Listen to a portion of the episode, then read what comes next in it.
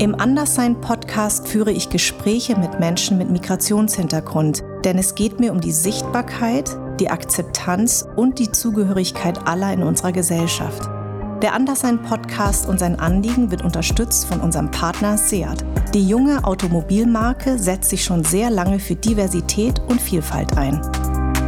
Für mich ist tatsächlich ähm, Heimat Deutschland und zu Hause ist Berlin. Ich bin richtig stolzer Berliner, wirklich. Also ich, ich merke das äh, immer wieder, wenn ich aus einer anderen Stadt, gerade von Natur, zurückkomme nach Berlin. Ich warte nur, bis der erste Berliner mich anschnauzt. Einfach so. Und ich freue mich. Oh, geil, diese trockene Asozialität hier. Vor über 20 Jahren habe ich auf einer politischen Veranstaltung mal gesagt, mein größter Wunsch ist es, dass ich in 20 Jahren in Deutschland nicht mehr gefragt werde, woher kommst du? Denn diese Frage beinhaltet immer, du kommst nicht von hier. Aber das stimmt nicht. Ich bin in Darmstadt geboren und meine Eltern kommen aus Vietnam. Für mich müsste also die Frage lauten, woher kommen deine Eltern? Oder aber, wo sind deine Wurzeln? Aber wo stehen wir 20 Jahre später? Wird diese Frage immer noch so gestellt, woher kommst du? Oder sind wir mittlerweile so weit, dass sie anders gestellt wird? Bin ich anders, obwohl ich mich nicht anders fühle? Wie sehen es andere mit ähnlichem Background wie ich? Darüber möchte ich sprechen. Willkommen beim Anderssein-Podcast. Tuti, willkommen. Du heißt ja eigentlich Jürgen, oder? Jürgen ist mein vietnamesischer Name. Dein ja. vietnamesischer Name. Und das konnte aber keiner aussprechen. Das konnte keiner aussprechen. Die haben ja teilweise Jürgen dazu gesagt. weißt du, die fragen erstmal noch so, wie ist denn eigentlich dein vietnamesischer Name? Ich sage, Jürgen, was? Jürgen? genau, vietnamesischer Name, Jürgen. Ist sehr gängig in Vietnam. Ne? Und wie kam das dann zu Thomas? Äh, na, Thomas, Thomas war von vornherein äh, mein, mein Vorname. Meine Eltern waren halt so stolz, wie viele andere Vietnamesen auch. Mhm. Sang qua bên Đức, weißt du? Ja, Endlich, genau. Deu Endlich in Deutschland. Deutschland. Du so steu und ein junge Mut, Mut deutscher Name. Und dann haben sie wirklich, also ich, ich, äh, ich weiß ja wirklich, wie die Story war. Meine Mutter meinte, ähm, dass eine Hebamme reinkam. Mhm. Und du musst dir vorstellen, meine Eltern, ja, so wie deine Eltern. Nick Doi, okay? Nick Doi. Und dann stehen sie da mit mir so, weißt du, ich meine, frisch, frisch geschlüpft. Und dann kommt, da kommt die Hebamme rein und hier, "Ja, schauen Sie mal, ich habe ja so ein Buch für Sie. Ja, Suchen Sie sich mal einen Namen aus.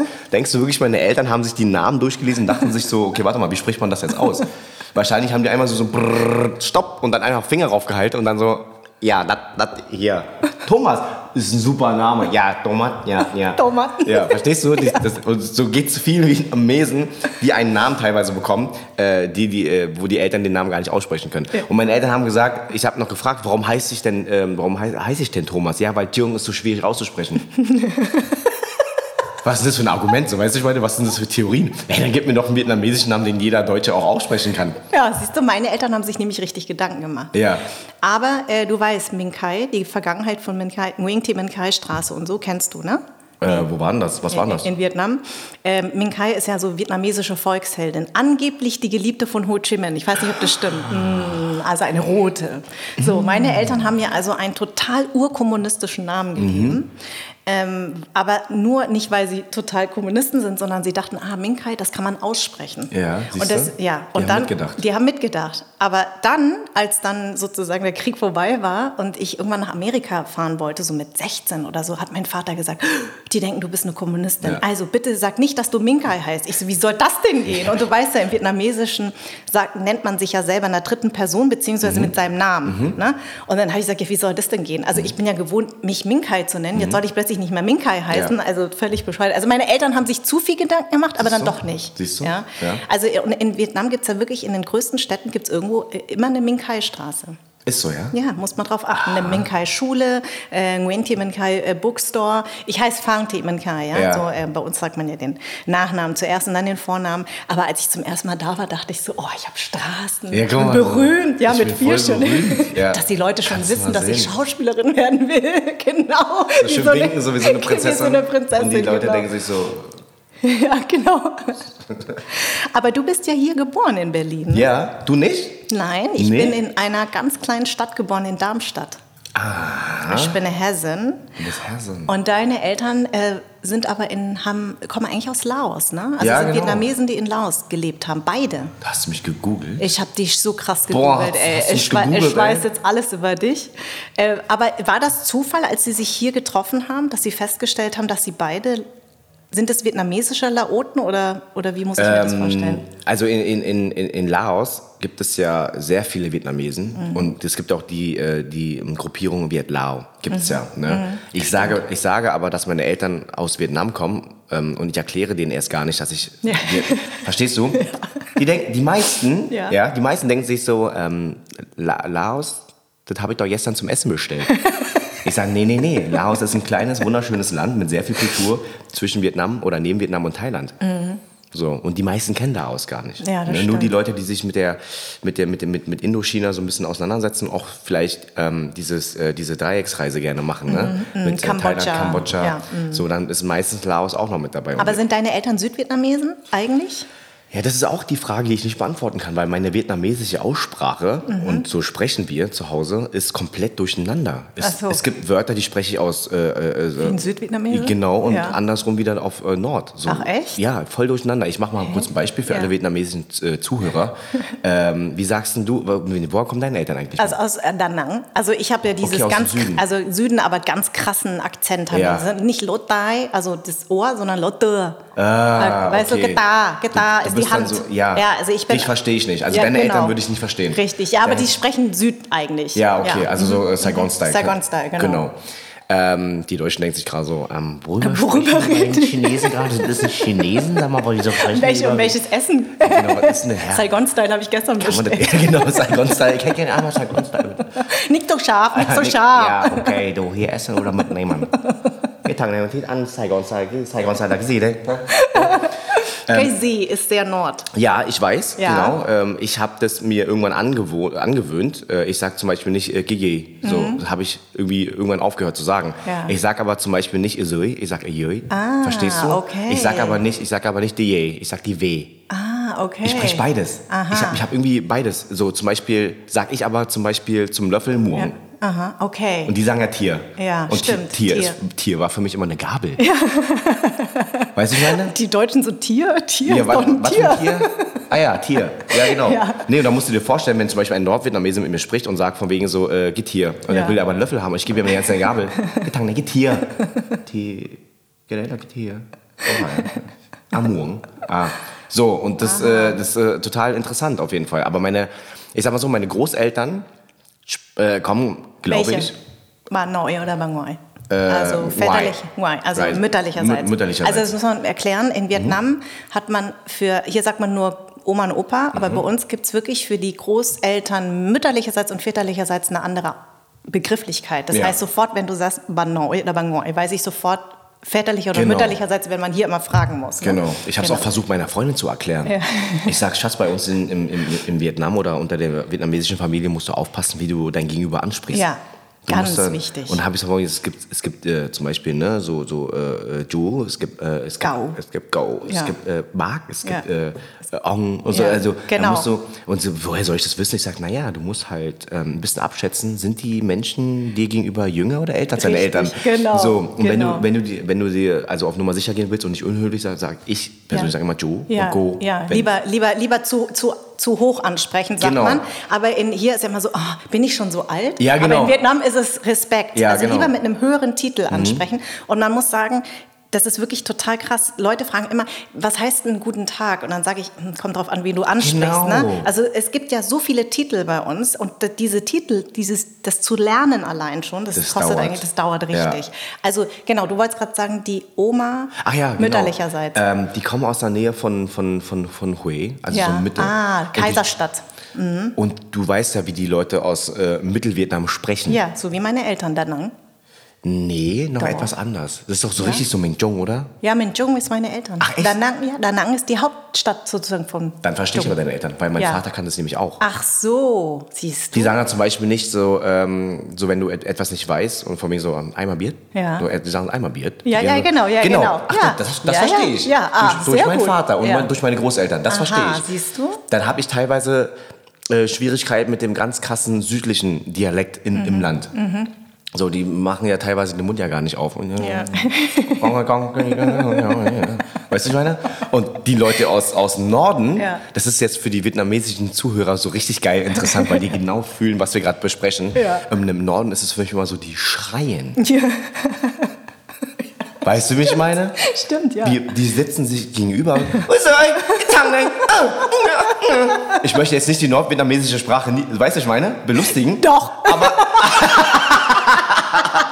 aber du weißt, was ich meine, ne? Ja. Die schreien immer so. Total, Was, total. bist du ab und zu äh, mit deinem Mann und Kind ähm, im Dong Swan Center Ja, essen? klar. Alter Schwede. Ja, Ne? Dawson Center für alle Nicht-Berliner ist ein ähm, Center im Lichtenberg, eine vietnamesische Kleinstadt. Ja. da sind ganz viele. Also wenn ihr irgendwas sucht, was blinkt und hässlich ist und laut und aus Plastik, findet ihr das auf jeden Genau. Fall in diesem Dawson Center. Ne? Ja. Da kann man essen, Lebensmittel einkaufen und gefühlt spricht keiner Deutsch. Menschen kaufen. Also alles für euch, was alles, was machen.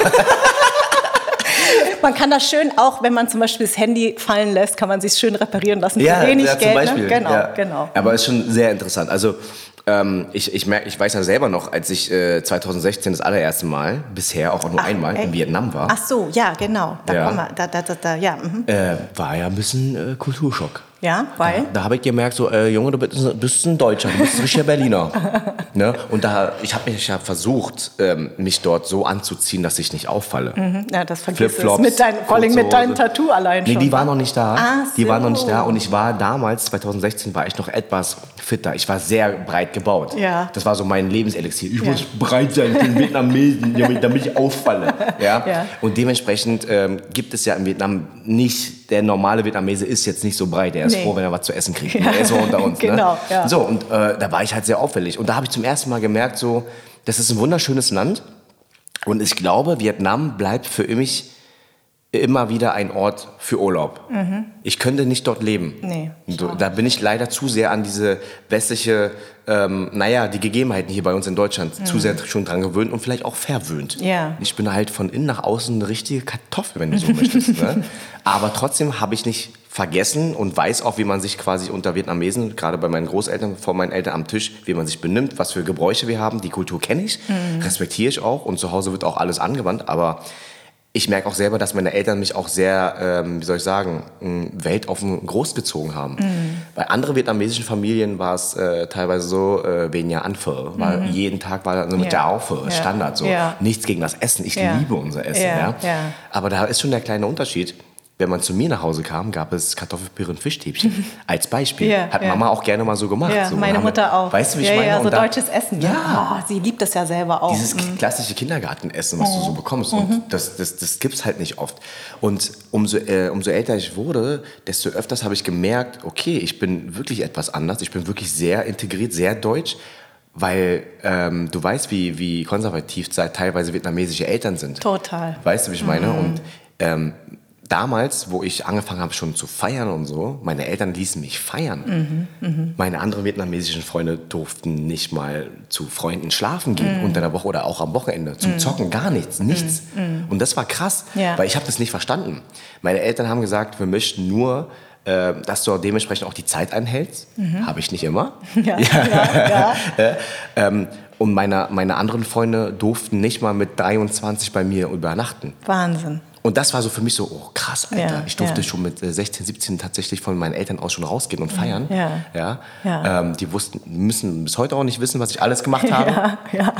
Aber da war schon der erste so, okay, krass, Alter. So, okay, ja. Und da merkst du selber so dieser Unterschied, weil die sind quasi mit ihrer überwiegenden vietnamesischen Freundin und Familien äh, groß geworden, auch äh, während der Jugendzeit. Aber ich bin auf der einen Seite mit meinen äh, deutschen Freunden groß geworden, die mich immer zum Feiern verein, äh, verein, ne?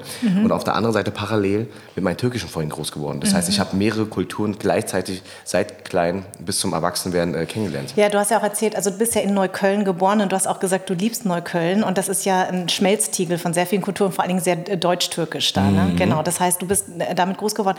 Aber und das ist eben der Unterschied zwischen uns beiden, weil ich bin, ähm, bis ich eigentlich selbst in München nicht, ich habe nie vietnamesische Freunde gehabt. Also ich hatte welche, nur immer die ähm, Kinder von den Freunden meiner Eltern, aber die haben nicht in derselben Stadt gewohnt. Also wir Mhm. Verstehe. haben uns immer nur gesehen am Wochenende, wenn halt ne, hier mit Gitarre und so, wenn man sich getroffen hat und diskutiert wurde, dann habe ich meine deutsch-vietnamesischen Freunde gesehen. Aber im Grunde genommen bin ich überhaupt nicht mit Vietnamesen groß geworden. Also Ja. nur meine Eltern waren mein vietnamesisches Zentrum. Und du bist halt eher in Berlin groß geworden. Und Berlin, und das war für mich, sage ich immer, der Punkt, an dem ich total zu Vietnamesin wurde, weil ich eben genau diese Clique kennengelernt habe aus äh, vietnamesischen Jungs die so wie ich hier geboren sind, groß geworden sind, aber beide, beides leben. Und das, da habe hab ich das sozusagen erst erlebt und du hast es von klein auf angehabt. Genau. Na? Also genau. mit deinen vietnamesischen Freunden. Na, ich konnte, genau, ich konnte, ähm, ich konnte schon früh entscheiden, ähm, wie ich leben möchte. Mhm. Weil wer in Deutschland groß wird, hat eigentlich jede Möglichkeit, sich zu entfalten. Das stimmt. Und ich habe selbst gemerkt, weil ich hatte mal ähm, einen ehemaligen vietnamesischen Kumpel vor zwei, drei Jahren mal wieder getroffen. Und dann kam er schon, kam er schon mit dieser, mit der Atti- Attitude so von wegen so, läuft bei dir, wa? Ich meinte, ja, naja, also man tut sein Bestes für seine Träume, ja, aber du bist, du hast ein bisschen vergessen, wo du herkommst. Wie, so dieses Gespräch kam dann. Ich meinte so, was, was genau meinst du? Na, weißt du, früher warst du halt mit uns, Vietnamesen und so, und jetzt du bist, du, du, du meldest dich nicht mehr und so. Ich meine so, Digga, Alter, jeder hat Frau und Kind, jeder hat sein eigenes Leben, einige sind Ja. weggezogen, jeder führt sein eigenes Leben. Ich äh, bin froh, wenn ich mal äh, meine Eltern sehe, obwohl wir, meine Mutter und ich im selben Haus leben. Jeder hat zu tun. Ja. Das ist nicht immer möglich. Aber dann ging es, dann, dann kam das Gespräch in diese Richtung von wegen so, ah, du bist halt, ein, bist halt ein richtiger Deutscher geworden. Ich meine, was soll denn das heißen, Dicker? Ich bin hier geboren und aufgewachsen. Es tut mir leid, dass ich der deutschen Sprache mächtig bin. Es tut mir leid, dass ich die Kultur angenommen habe und ich mich wohlfühle. Ich sehe mich als Deutscher. Ja. Ne? Und die, seit, seitdem ich halt für mich selber entdeckt habe, ich bin Deutscher, bin trotzdem stolz darauf, dass ich Vietnamesisch sprechen kann Ja. und mich äh, dementsprechend auch artikulieren kann und mich Ja. benehmen kann innerhalb eines vietnamesischen Kreises. Ähm, gibt es die einen Vietnamesen, die sagen so, du hast vergessen, wo du herkommst. Und dann gibt es andere Deutsche, die sagen, du bist kein Deutscher. Wo ich mir denke so, okay, alles klar, wisst ihr was? Fickt euch alle. So, was genau wollt ihr denn von mir? Ja. Und das ist halt schwierig. Ne? Ja. Und, Und, und sag mal, dieses Gespräch mit dem Kumpel von dir, hat, habt ihr das auf Vietnamesisch geführt oder, oder auf Deutsch? Nee, auf Deutsch. Interessant, ne? Weißt du? So auf Deutsch. Aber er, mein, er war so der Meinung, so von wegen so, naja, wir sind immer noch so untereinander und ähm, so. Ich meinte, ja, ist doch alles gut. Aber weißt du, warum ich glaube, warum ihr es auf Deutsch geführt hat? Weil auf Vietnamesisch kannst du so eine Unterhaltung nicht führen. Weil Vietnamesisch. Er vielleicht schon. Er, er ist älter als du wahrscheinlich. Nee? Äh, wir sind, weiß gar nicht, ein, zwei entweder ist er ein Jahr jünger oder ein Jahr älter, eins von beiden. Weil, äh, weil es ist ja immer so, diskutieren auf Augenhöhe geht nur unter ganz engen Freunden. Ansonsten ist in Vietnam ja immer diese, diese Hierarchie so Mhm. Genau. krass stark. Ne? Und deswegen kann man nicht wirklich diskutieren. Also ich weiß noch, dass ich immer, also ich bin aus einem sehr diskussionsfreudigen Haushalt groß geworden. Mein Vater hat mich immer sehr politisch erzogen. Aber ich weiß immer, dass das Diskutieren schwierig war auf Vietnamesisch, weil das ist mein Papa. Du hast Respekt zu. Mhm. Genau. Ne? Und wenn es eigentlich auf Deutsch war, war es einfacher. Mhm. Und deswegen mit meinen Freunden, mit meinen vietnamesischen Freunden, habe ich dann auch immer Deutsch gesprochen, weil das einfacher war, nicht nur, weil wir uns besser ausdrücken konnten, sondern weil das Diskutieren wir nie auf Vietnamesisch gelernt haben. Genau. Weißt du? Und Ja. deswegen glaube ich es. Aber dieser Vorwurf, dieses, ah, du bist so deutsch geworden, hat ja auch immer was mit dem Status zu tun, in dem du dich befindest. Und zwar, dass du jetzt ein bekanntes Gesicht bist. Es hat ja auch immer viel mit ähm, Beäugen zu tun. Du machst dich ja auch lustig, was ich ja geil finde. Also du parodierst ja auch die Vietnamesen und ich glaube, manche fühlen sich wahrscheinlich auch voll auf den Schlips getreten. Einige fühlen sich sehr angegriffen, Mhm. einige äh, stellen mich als Verräter dar, von wegen, ich mache mich für die Deutschen zum Clown. Guck mal, wie die uns auslachen, Mhm. statt irgendwie, statt irgendwie äh, mit mehr Stolz über unserer. Und dann denke ich mir so, Digga, du warst doch nie in meinem Soloprogramm. Mhm. Du hast dir noch nie zwei Stunden meine Comedy angehört. Weil wenn du das, wenn du das wüsstest, Da kriegt wenn, jeder sein da Fett kriegt ab. jeder auf die Fresse. Aber so verbal. richtig, genau. Aber richtig. Ich mache mich über alle witzig. Das Problem ist immer nur, was, die, äh, was, der, was der Vietnamese, der mich oder meine Comedy nicht unterstützt, was er nicht weiß, ist, bevor du andere, wenn du, bevor du Witze über andere Menschen machst, bevor du andere Menschen ja, belustigst, musst du bei dir selber anfangen. Richtig. Was denkst du denn, wer du bist, dass du einfach nur über Türken, Araber, Mhm. Afrikaner etc. Äh, Witze machen darfst? Aber du bist der Coolste? Ah, ah, ah. Mhm. Du fängst bei dir selber an. Du gehst auf die Bühne und schreist erstmal, wer von euch hat Bock auf China-Pfanne? Du musst erstmal so beginnen. Du kannst nicht auf die Bühne gehen und die erste Reihe, da sitzt dann irgendwie äh, äh, ein Deutscher oder weiß ich nicht, und dann machst du erstmal die erste Reihe fertig. Das ist unsympathisch. Ja, ja. So, verstehst du? Du musst alles immer äh, mit einem Augenzwinkern. Und wenn die Menschen erstmal verstanden haben, wer wirklich Tutti Tran ist oder Mhm. welcher Mensch hinter der äh, äh, Comedy-Figur steht oder was auch immer, dann merken die von wegen so, das sind Jokes, es sind Witze, dient der Unterhaltung. Mhm. Ja. Lass uns, und das versuche ich auch jedem ähm, bei meiner Comedy-Show zu suggerieren. Wir sind unter uns. Lasst uns die nächsten zwei Stunden einfach sorgenfrei Spaß haben. Mhm. Ja. So. Wann hast du dieses Talent entdeckt? Weil Ich du wolltest ja eigentlich ähm, Physiotherapeut werden, dann wolltest du Personal Trainer werden, dann hast du überlegt, ob du doch einen Imbissladen aufmachst. Genau. Also im Scherz. Also das, das ging tatsächlich äh, erstmal mit meinen Eltern los. Die wollten, dass ich den Laden übernehme. Mhm. Ne? Also die haben so klassischen Imbiss. Äh, nee, das war ein richtiges Restaurant. Ah, und die haben okay. damals, äh, äh, äh, das waren einer der ersten Vietnamesen quasi, die ein thailändisches Restaurant geöffnet haben. Mhm.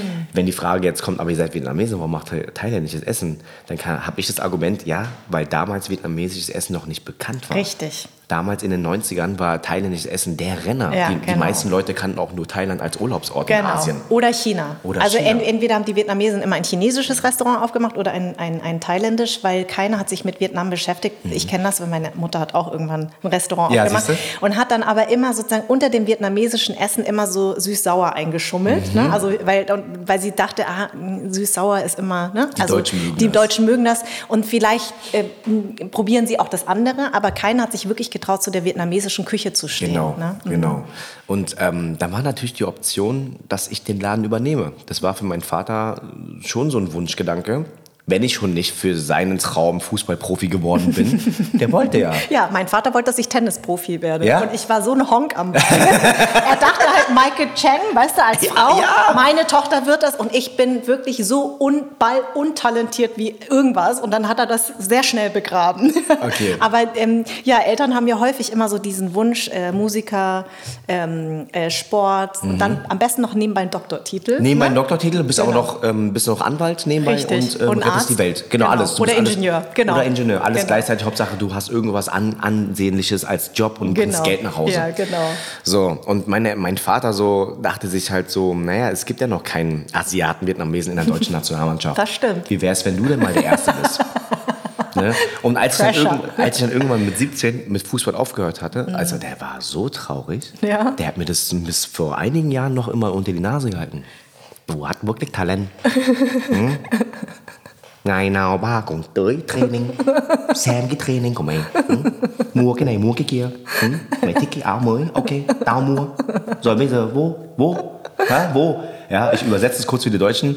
Er hat mir halt immer vorgeworfen, von wegen so, guck mal, du wolltest dieses Trikot haben von Bayern, du wolltest das von Dortmund haben, du wolltest neue Schuhe haben. Ich habe dir alles besorgt. Ich war bei jedem Training dabei. Ich habe mir jedes Wochenende Zeit genommen, um deine Spiele zu sehen. Und wo ist der Dank dafür? Dass du aufhörst? So, weißt du, so typisch der stolze Vater. Ja. Sein Vorhaben ist nicht durchgegangen, ja. Und du hast ja aber, zum, du hast ja nicht in Neukölln gespielt. Äh, in- Fußball- in- in sondern Rudow. In Rudow, genau. Genau. Und das war ja sehr, das hast du ja auch gesagt, da wurdest du sehr deutsch so, Voll, sozialisiert, ne? voll. Da ging es los. Mit dem äh, Deutsch, also damals war der TSV Rudo, Grüße gehen raus, Ja. ähm, ein wirklich reiner deutscher Verein. Da habe ich von vier bis zum 17. Lebensalter Fußball dort gespielt. Ich habe den Verein nie gewechselt. Ach, krass. Ich habe den Verein nie gewechselt. Und hast du da irgendwie so, äh, also wie, wie haben die Leute da auf dich reagiert? Ach, das hat, das hat damals als, als also Kinder, Kinder stellen ja gar nicht in Frage, ob dein Freund äh, dunkelhäutig ist, ob er schmale Augen hat oder ob er blond ist, rote Haare hat. Das, Mhm. Aber manchmal fragen sie ja so. Ja, manch, manchmal fragen sie. Aber Ching es Chang Chong Genau, also diese, diese, diese, diese Sprüche kamen, ja, aber mehr von der Schule. Mhm. Äh, und beim Fußball hattest du irgendwann einfach diesen gemein, das gemeinsame Ding gehabt. Ihr wart beim Training, ihr habt beim Fußball Spaß gehabt und so, äh, du bist ja mit denselben Jungs, mit den meisten derselben Jungs, wo du mit vier angefangen hast, hast du ja mit 17 auch noch Fußball gespielt. Das Mhm. Ja. war das Tolle. Ja. Ihr wart im selben Jahrgang. Das heißt, wenn du den Verein nicht wechselst und du gut genug warst, in der ersten Mannschaft zu spielen, haben immer dieselben Leute zusammengespielt. Ja. Und das war halt toll. Der Rassismus aufgrund meines Aussehens, ähm, Sprüche habe ich erst dann ähm, im, im, ähm, im, im Jugendalter mitbekommen, wenn wir gegen andere Mannschaften gespielt haben. Mhm. Wenn wir zum Beispiel klassischerweise gegen Lichtenberg Zehlendorf. gespielt Ach so, Nee, Lichtenberg. Zehlendorf nicht. Das Ach ist ja so. so, ne? Ja, ja, genau. So äh, gegen Lichtenberg gespielt Ja. haben, gegen Mahlsdorf, gegen. Mhm. Kaulsdorf, diese ganzen Orte da hinten, Marzahn. Da kam dann immer so von wegen, na, du Schlitzauge? So, da, so um, um ein bisschen äh, psychologisch. provozieren, ne? Genau. Ne? Und da habe ich zum ersten Mal drüber nachgedacht, so krass, meinen die das ernst? Ich habe noch nie äh, mein, mein, meine Augen in Frage gestellt. Jetzt merke ich erst, dass ich schmale Augen habe. Dankeschön für den. Hinweis. So. Da, da ging das so ein bisschen los. Ne? Wenn du so zum Beispiel parodierst, ich denke mal, dass das nicht, nicht immer dein Papa ist, oder? Das sind wahrscheinlich ganz viele Personen. Oder ist das schon viel dein Papa? Ähm, also in meinem, in meinem Programm äh, erzähle ich quasi natürlich über den 0815 Vietnamesen, der in einem äh, Bistro, in einem China-Imbiss arbeitet oder in einem Nagelstudio oder Blumen verkauft. Ja. Diesen, diesen, diesen Typus Vietnamesen der ersten Generation, unsere Eltern, die hier ähm, in Deutschland leben, den parodiere ich. Ja, und dazu gehört ja auch mein Vater. Ne? Und dann, dann gibt es natürlich äh, zu, der, zu der Parodie oder ähm, zu dem Näherbringen des Typus Vietnamese, erste Generation, gibt es natürlich noch die, äh, die Geschichten mit meinem Vater gemeinsam. Mhm, Ne? Ich bin ehrlich, die Geschichten sind teilweise wirklich passiert, aber du äh, überspitzt es natürlich Klar, für das Programm. genau. Weil die Deutschen stehen ja auf dieses Theatralische und das muss ja alles so, ne?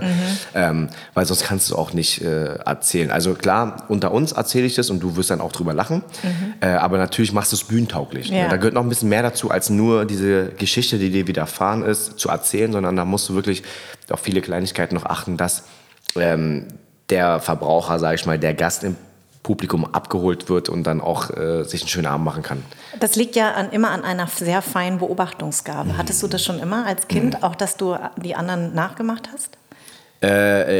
Ich war, also um deine Frage vorhin nochmal zu beantworten, wie das kam, ja, ich war schon immer der Klassenclown. Ich war immer der Klassenclown. Grundschule ging schon los. So, und in der, in der Oberschule ging es dann weiter, indem ich halt aus der Klasse geworfen wurde, weil ich halt immer ähm, Scheiße gelabert habe im Unterricht. So, die ganze Klasse hat sich darüber amüsiert. Ähm, auf dem Schulhof genauso. Stand immer im Kreis und Tutti hat erzählt. Ob das jetzt wahr, wahr war oder nicht, ist egal. Es war Ja. witzig. Ja, ja, ja. Und heute oder ähm, nach der Oberschule ging es dann auch weiter während äh, des Studiums, ähm, der Ausbildung. Wenn wir zum Beispiel dann auch auf Arbeit waren, war ich der Gruppenunterhalter. Ich habe die äh, unsere Kunden belustigt, die haben sich alle einen Spaß gemacht, haben sich gefreut, dass sie da waren, wenn ich auch da war. Wenn wir äh, zum Beispiel essen waren, in der Shisha-Bar saßen, war ich immer der Erzähltyp. Ne? Und so ging das. Und mein, mein Umfeld hat mich auf die Bühne geschubst. Ich habe mir vorher nie Gedanken darüber gemacht, was unsere Kollegen hier, Mario Barth, Kaya Jana, immer gemacht haben. Mikrofon auf der Bühne. Ich dachte mir immer so, ja, ja, okay, ist lustig. Aber nie darüber nachgedacht, dass es ja diesen, diesen Beruf Stand-Up-Comedy gibt. Und wie kam das dann, dein Naja, erster die- Auftritt? Die äh, haben mich quasi äh, äh, von mir, ey Tutti, du laberst so viel Scheiße. Kannst du wenigstens irgendwie auf die Bühne damit Geld verdienen oder so? Kannst du aufhören, uns voll zu labern? Ich meinte so, hä, nee, ich laber euch weiterhin voll für umsonst, Alter. Und dann ähm, habe ich einen ähm, Freund kennengelernt, der damals kleine äh, Comedy-Shows veranstaltet hatte. Äh, gepaart mit einer Hip-Hop-Party. Das heißt erst eine Stunde Stand-Up-Comedy mit drei, vier verschiedenen Comedians und danach äh, Hip-Hop-R&B-Party, ganz normal. So. Und dann fing es so an, dass man halt immer zu drei erfahrene Comedians immer einen Newcomer genommen hatte. Und dadurch, dass ich ihn dann kennengelernt hatte, habe ich gesagt, so, ey, ich würde es voll gerne mal probieren, kann ich bei dir vielleicht mal auftreten. Und dann hatte ich meinen ersten Auftritt gehabt. Wie war das? Das war, das war, das war krass. Also wenn ich drüber nachdenke, ich meine, einige Menschen würden bei der Comedy erstmal bei so einem Open Mic beginnen. Open Mic gibt es bei uns hier in Berlin äh, fast jeden Tag. Da kannst du hingehen und sieben Minuten deine Witze testen, probieren oder auch altes Material verbessern. Ne, dazu ist es da. Du zahlst, äh, die Zuschauer zahlen keinen Eintritt. Wir kriegen keine Gage. Ist ein Nehmen und Geben. Du hast Publikum Cool. und dafür ähm, kannst halt auftreten. Ne? Ja. Und die Leute kriegen halt gratis äh, Material. Ähm, und du kriegst eine Plattform, eine Bühne. Ne? Dazu sind die Open Mics da. Und da gehen normalerweise Comedians hin, die Fuß fassen. Also die wirklich langsam mal so ein bisschen so gucken wollen, macht mir das Spaß, kann ich das? Ich nicht. Ich war direkt im Club vor 100 Menschen. Und ich habe vier Wochen vor meinem ersten Auftritt quasi die Nachricht bekommen, ich trete in vier Wochen auf. Und dann habe ich mich erst angefangen hinzusetzen, mich mit dem Thema Stand-Up-Comedy auseinanderzusetzen. Und erst dann fing ich an, Jokes zu schreiben. Und ich hatte keine Ahnung, was ich da tue. Die ersten ein, zwei, drei Jahre weißt du eigentlich nicht, was du tust. Ja, du bist ja. einfach da und bist froh, wenn es vorangeht. Ja. Aber eigentlich, ich glaube, Comedians, die schon zehn Jahre auf den Bühnen sind, wissen teilweise immer noch nicht, was sie tun, aber es funktioniert. Und das, deswegen never change your winning team, bleib bei dem, was du kannst. Ne? Ähm, und ich bin halt mit der Zeit darauf gekommen, dass meine Performance sehr stark ist. Und meine Show lebt sehr davon, dass ich halt ähm, sehr, sehr äh, energisch bin. Du ziehst die Leute mit meiner E- Energie mit. Ne? Und zudem kommen halt die ganzen trockenen Sprüche, schwarzer Humor. Wie ist denn das dann eigentlich für dich jetzt gerade in dieser Corona-Zeit, auch wo du nicht auftreten konntest? Gut, du, was du ja machst, du machst sehr viel auf Instagram, du drehst ja immer so Kurzvideos, die auch mein, mein Sohn und seine Freunde total lieben. Ähm, aber trotzdem, das ist ja, na, das ist ja wie ein Instrument, was man ja ständig, also es ist ja wie eine, ein Instrument, was man, wo man übt und geht auf die Bühne und man muss Konzerte geben, damit man besser Genau. wird. Ne? Das ist ja nichts anderes. Genau, ja. Also wie, wie ich auch äh, schon sagte, learning by doing. Und wenn ich zum Beispiel tatsächlich, ohne zu übertreiben, zwei Wochen nicht auf der Bühne stand, ist es nach zwei Wochen so, als würde ich fast wieder von, Von vorne vorne anfangen. anfangen, ja. Deswegen muss das doch schwierig jetzt sein gerade, oder? Das war, das war mega schwierig. Du hast ja ähm, während der ähm, Lockdown-Geschichte auch versucht, irgendwie vielleicht neue Witze zu schreiben und so und so und zu probieren. Problem ist immer nur bei der ganzen Sache, ich schreibe wirklich, oder äh, mich inspiriert der Alltag. Komische, lustige Situationen.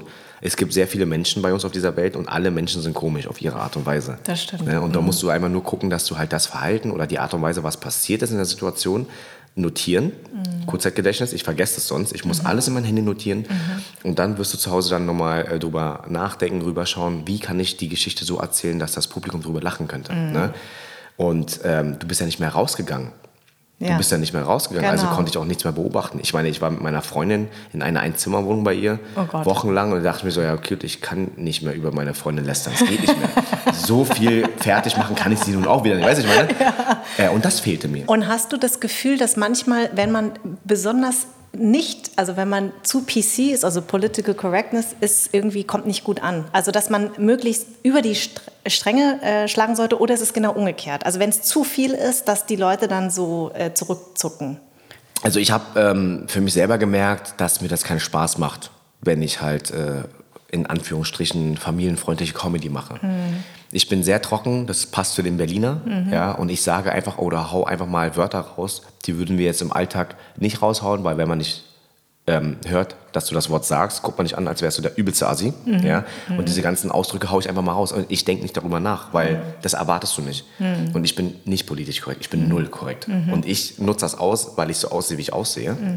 Und dann haue ich Dinge raus, die ein Deutscher nicht sagen dürfte. Ja. Aufgrund der Geschichte, zum Beispiel.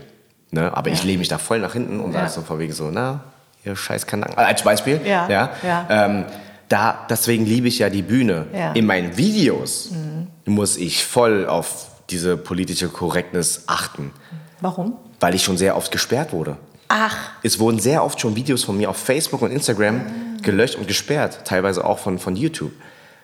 Weil ich halt äh, äh, Witze über äh, Gruppierungen mache, die dir, äh, den Richtlinien nicht schmeckt. okay. Waren deine Eltern schon mal in deinem Programm? Ja. Und? Ja. Ähm, ich kann mich zum Beispiel äh, ganz kurz, bevor ich darauf zurückgreife, auf, äh, an diesen Moment erinnern, als mein Auftritt 2017 das allererste Mal im Fernsehen ausgestrahlt wurde. Wo ich war war, das? war damals beim NDR Comedy Ja. Contest. Ja. Komplett blutige Anfänge. Ja. Ähm, alles genauso performt und erzählt, Wie du es dir es aufgeschrieben hast. habe. Ja. Roboter. Ja. Ne? Die Witze waren gut, aber meine Performance war so, du bist sehr unsicher. Ja. Und es hat sich mittlerweile so geändert. Ja. Ähm, und als ich die, den Termin bekam für die Ausstrahlung, bin ich Mhm. zu meinem Vater gefahren. Ja? Und habe gesagt, Papa, Papa, Papa, die Show, ja, wir gucken jetzt heute, ne? Und er saß wie ein kleines Kind an der Kante vorne am, am Sofa Oh. Ja. und hat dann so geguckt. Ja. Und ich schwöre dir, er hat kein Wort verstanden. hat es aber trotzdem einfach nur gefeiert, weil sein Sohn im Fernsehen ist. Der hat sich immer zu mir umgedreht, so, mei, oh mei.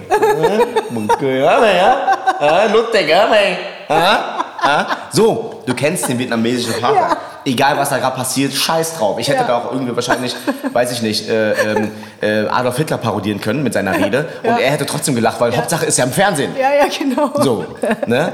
Und äh, ja, und da, da, da, da hast du gemerkt, dass mein Vater wirklich, äh, der war so, der ist sehr stolz auf mich. Oh.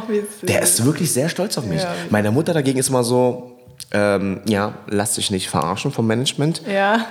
Hauptsache, du kannst deine Miete zahlen und hör auf, falsch zu parken. Das ist meine Mama. Das ist meine Mama. ne? ja. Bei meinem Vater ist so, äh, wenn er anruft, und, wo bist du gerade? Bist du in Berlin? Bist du wieder unterwegs? So, was, was steht an? Und wenn ich ihm halt meine Projekte erzähle und so, der ist halt super stolz. Voll, voll geil. Meine Eltern, ich habe von dir erzählt Mhm. und dann habe ich so ein paar Sachen nachgemacht und mein Vater lacht sich immer schlapp und ich denke mir so, äh, das bist übrigens auch du,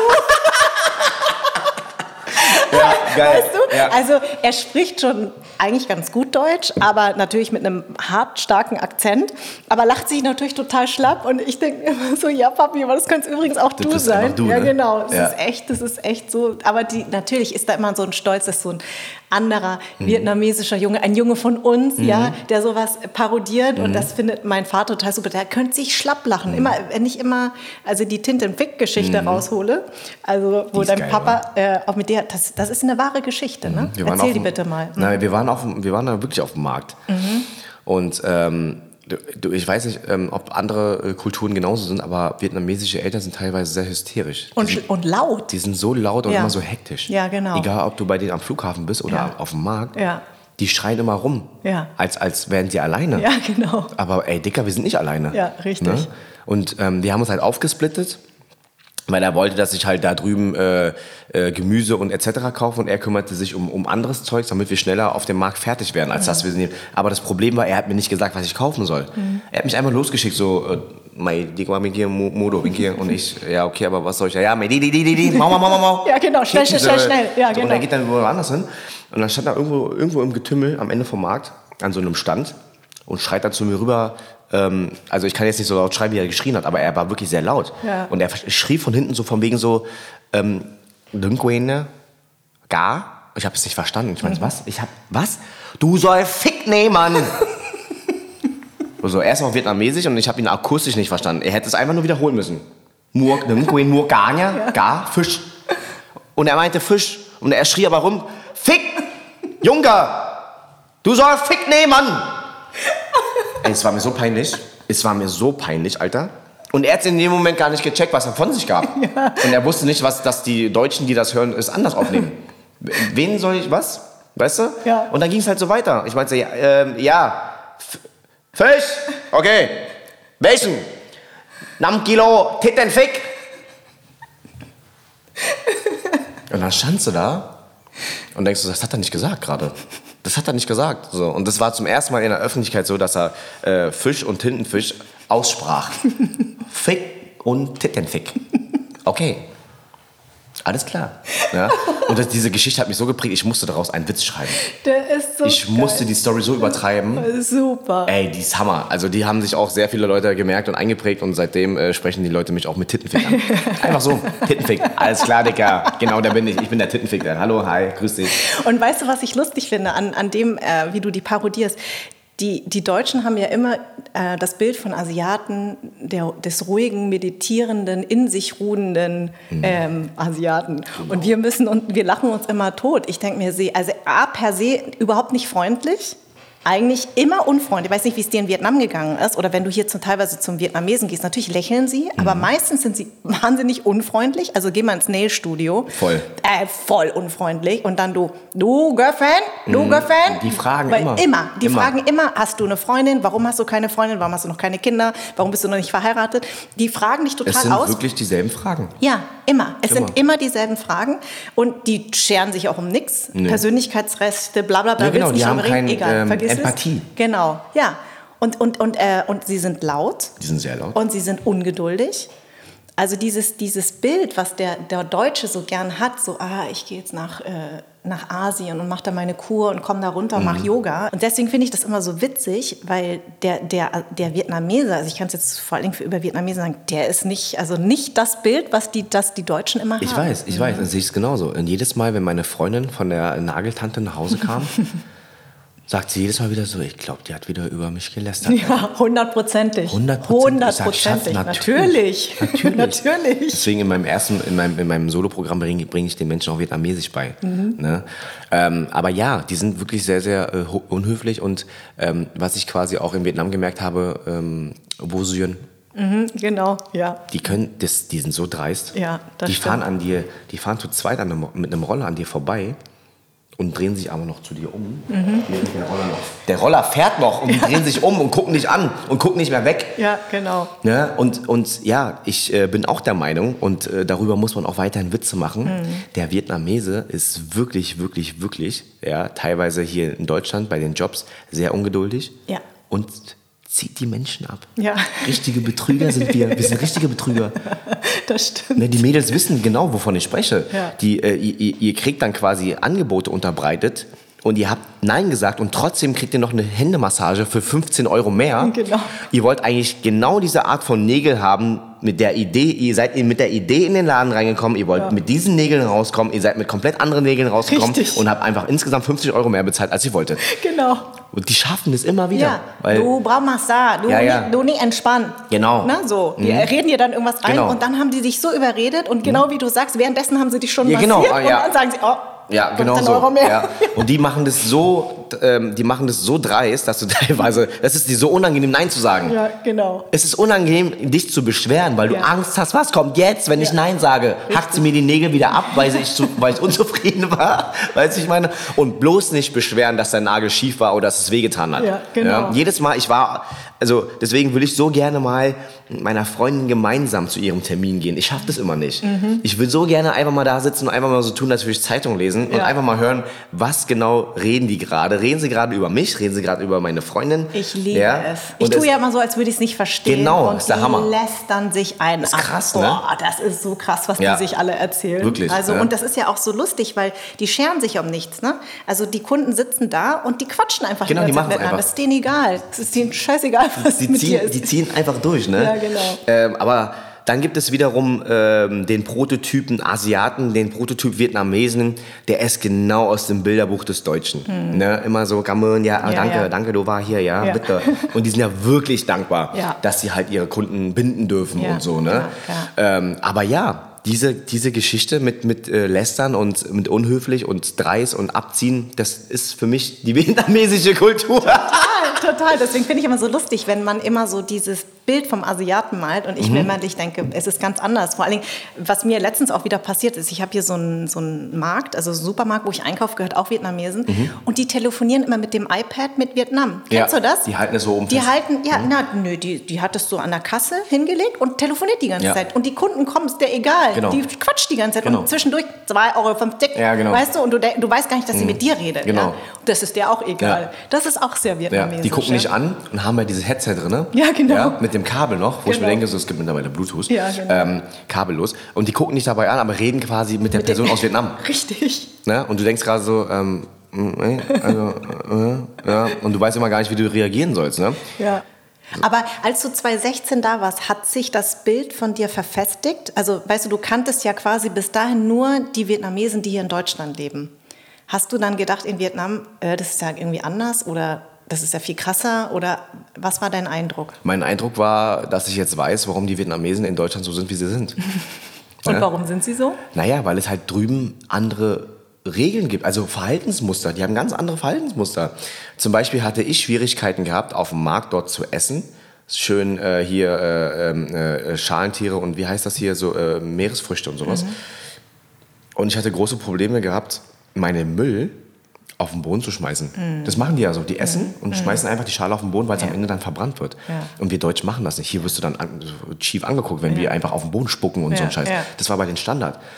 Und als ich das dann, äh, die vier Wochen so Vietnam, als ich das beobachtet habe und die, wie die sich verhalten und ähm, wie die halt äh, essen und rumspucken und als wäre es normal, mit Müll auf dem Boden, dachte ich mir so, deswegen sind die Ausländer bei uns in Deutschland so asozial. Die kennen es ja nicht anders. Die bringen ja quasi diese ganze, das ganze Verhalten mit von drüben nach Deutschland. Ja. Und der Deutsche denkt sich so, ja, die Ausländer können sich wieder nicht bei uns benehmen. Nee, die wissen sich anders, Alter. Ja, ja. Das braucht eine Weile, um sich zu hier zu integrieren. Ja, genau. So. Und woher sollen sie es auch wissen? Woher Anfang, sollen sie ne? doch wissen? So. Aber das war für mich so, ach, jetzt weiß ich warum. Alles klar, jetzt weiß ich warum, warum die Vietnamesen teilweise, ähm, die frisch nach Deutschland kommen, warum die hier so dreist sind. Ja? Die rum, äh, rumrülpsen laut und rumspucken und dann das Essen einfach dann auf, auf, auf der Treppe liegen lassen und einfach äh, losgehen. Ja, Digga, weil die es im Dorf dort genauso machen. Ja, ja. Kennen es nicht anders. Ja, ja. Und ähm, wenn, du, wenn du dich äh, erinnerst, ähm, du hast ja vorhin gesagt, dieses Anderssein, worum es auch in meinem Podcast geht. Wann wurde dir das bewusst? Und zwar gab es damals ähm, eine sehr ähm, kritische Situation. Meine, meine Familie, mein Vater, meine Tante, ähm, Onkels, wir sind damals äh, nach Fürstenwalde zum Arbeiten gefahren. Fürstenwalde ist äh, in, in, in Brandenburg. Und Fürstenwalde ist aus den 90ern halt für eine Ecke bekannt, die nicht so bunt ist wie Berlin. Ne? Und es war ein riesen, riesen, riesen chinesisches Restaurant, so aus, wie aus dem Bilderbuch. Einfach 6000 Stöcke, einfach 1000 Plätze, wo ich mir denke, so, wer kommt hier essen? Das ist zu groß, Alter. Und wahrscheinlich so eine dicke Speisekarte, ne? So Mit eine dicke 480, äh, Nummer 480 bitte süß-sauer. genau, Ne? Also genau. So, mhm. ne? Und diese Tische, die man drehen konnte, die, äh, die roten. Ja, geil. Die, die sitzen mit dem Drachenmuster Ja, hinten. Ja, richtig. Mhm. die, genau die klassischen Dinger. So. Und da hat ähm, irgendwie mein Vater und äh, andere Familienangehörige haben dann halt für eine Zeit lang dort Mhm. ausgeholfen. Gejobbt. Keine Ahnung, was deren Intention war. Ob die den Laden dann aufkaufen wollten oder nicht, weiß ich nicht. Da war ich noch sehr jung. Und Mhm. wie, mein, lang, wie alt warst du da? Boah, Kannst du dich ich erinnern? weiß nicht, ey. Lass es vielleicht 10, 11 oder so sein. Mhm. Irgendwie so. Und ich bin in den Sommerferien mit meinem Cousin auch mit äh, unseren Eltern nach Fürstenwalde mhm. und haben halt dort äh, äh, auch Zeit verbracht, weil wir ja auch dort dann irgendwie so eine, so eine Wohnung hatten und alle haben dort gepennt und keine Ahnung. Mhm. Und das eine Mal bin ich mit meinem Vater durch Fürstenwalde gelaufen. Wir haben dann irgendwann das Restaurant mal verlassen, mhm. um uns einmal mal die Gegend anzugucken und um einzukaufen. Mein Vater sollte, wollte ein paar Sachen einkaufen. Mhm. Und da sind wir in Fürstenwalde an einem Wohngebiet vorbeigelaufen und da waren drei kleine deutsche Mädels in meinem Alter damals mhm. am Spielen, am Schaukeln, an so einem Spielplatz. Die haben uns beide gesehen, sind aufgestanden, haben sich an die Straße gestellt in eine Reihe wir sind an denen vorbeigelaufen und alle drei in einem Chor Ausländer raus, mhm. Ausländer raus. Ich dachte mir so, ey, die waren in meinem Alter, Alter. Krass. Weißt du, was die Eltern da schon verzapft haben ja, bei der ja, Erziehung, dass ja. die, wenn sie Ausländer sind oder sie aus, Leute sind, die nicht so aussehen wie ein typischer Deutscher, mhm. dass sie hingehen und sagen Ausländer raus, aber mit so einer richtigen Überzeugung. Und dann habe ich meinen Vater damals gefragt, so, ähm, was haben die gesagt? Mhm. Und mein Vater hat mir erklärt, das, was sie gesagt haben, war nicht nett. Mhm die wollen uns hier nicht haben. Mhm. Ich meine so, warum denn nicht? Ja, weil wir in deren Augen nicht Deutsche sind. Die mögen äh, Menschen wie uns nicht. Und bevor ich halt irgendwie hinterfragen konnte und nachdenken konnte, hat mein Vater im selben Atemzug schon aber gesagt, sind aber nicht alle so. Mhm. Nicht alle Deutschen sind so. Mhm. Vergiss nicht, mein Junge, wir sind sehr stolz darauf, dass wir hier in Deutschland aufgenommen worden sind. Mhm. Uns gibt's, äh, hier gibt es sehr viele ähm, Möglichkeiten. Du bist hier geboren, Du kannst sehr stolz darauf sein, dass du in Deutschland groß wirst.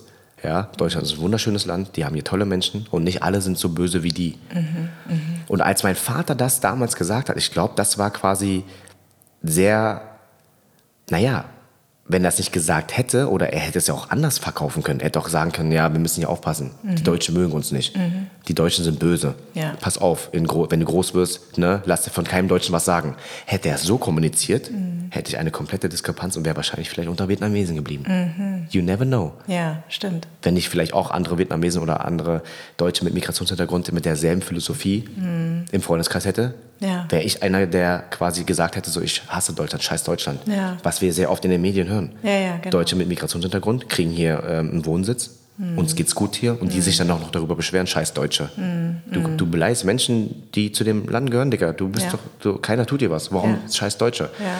Und dadurch, dass mein Vater das damals so kommuniziert hatte, hat sich dieses Bild von mir niemals Klischee denken. Es gibt immer Klischees, die, die, äh, die so sind, wie sie sind und das stimmt auch. Aber dadurch, dass mein Vater gesagt hat, das, was sie gesagt haben, ist mhm. böse, aber nicht alle Deutschen sind so. Mhm. Glaube nicht, dass alle Menschen, auch die so deutsch aussehen, das auch sind, ja. dass sie uns nicht mögen. Ja. Die Leute mögen uns, wir mögen die Deutschen. Mama und Papa sind sehr stolz darauf, dass sie uns hier aufgenommen haben, deswegen hast du einen deutschen Namen bekommen. Aha, okay. Das, was ich total toll finde und was deinem Vater ja. Voll krass. Ja, das finde ich auch voll krass. Das hat mich geprägt. Das glaube ich. Und deine Eltern waren ja Boat People, ne? Mhm. Ähm, hat dein Vater mal erzählt, wie das war? Oder was es in ihm jetzt auch auslöst, wenn er die ganzen Flüchtlinge sieht und diese ganzen ähm, Menschen, die im, Meer, im Mittelmeer ertrinken, was das in ihm auslöst?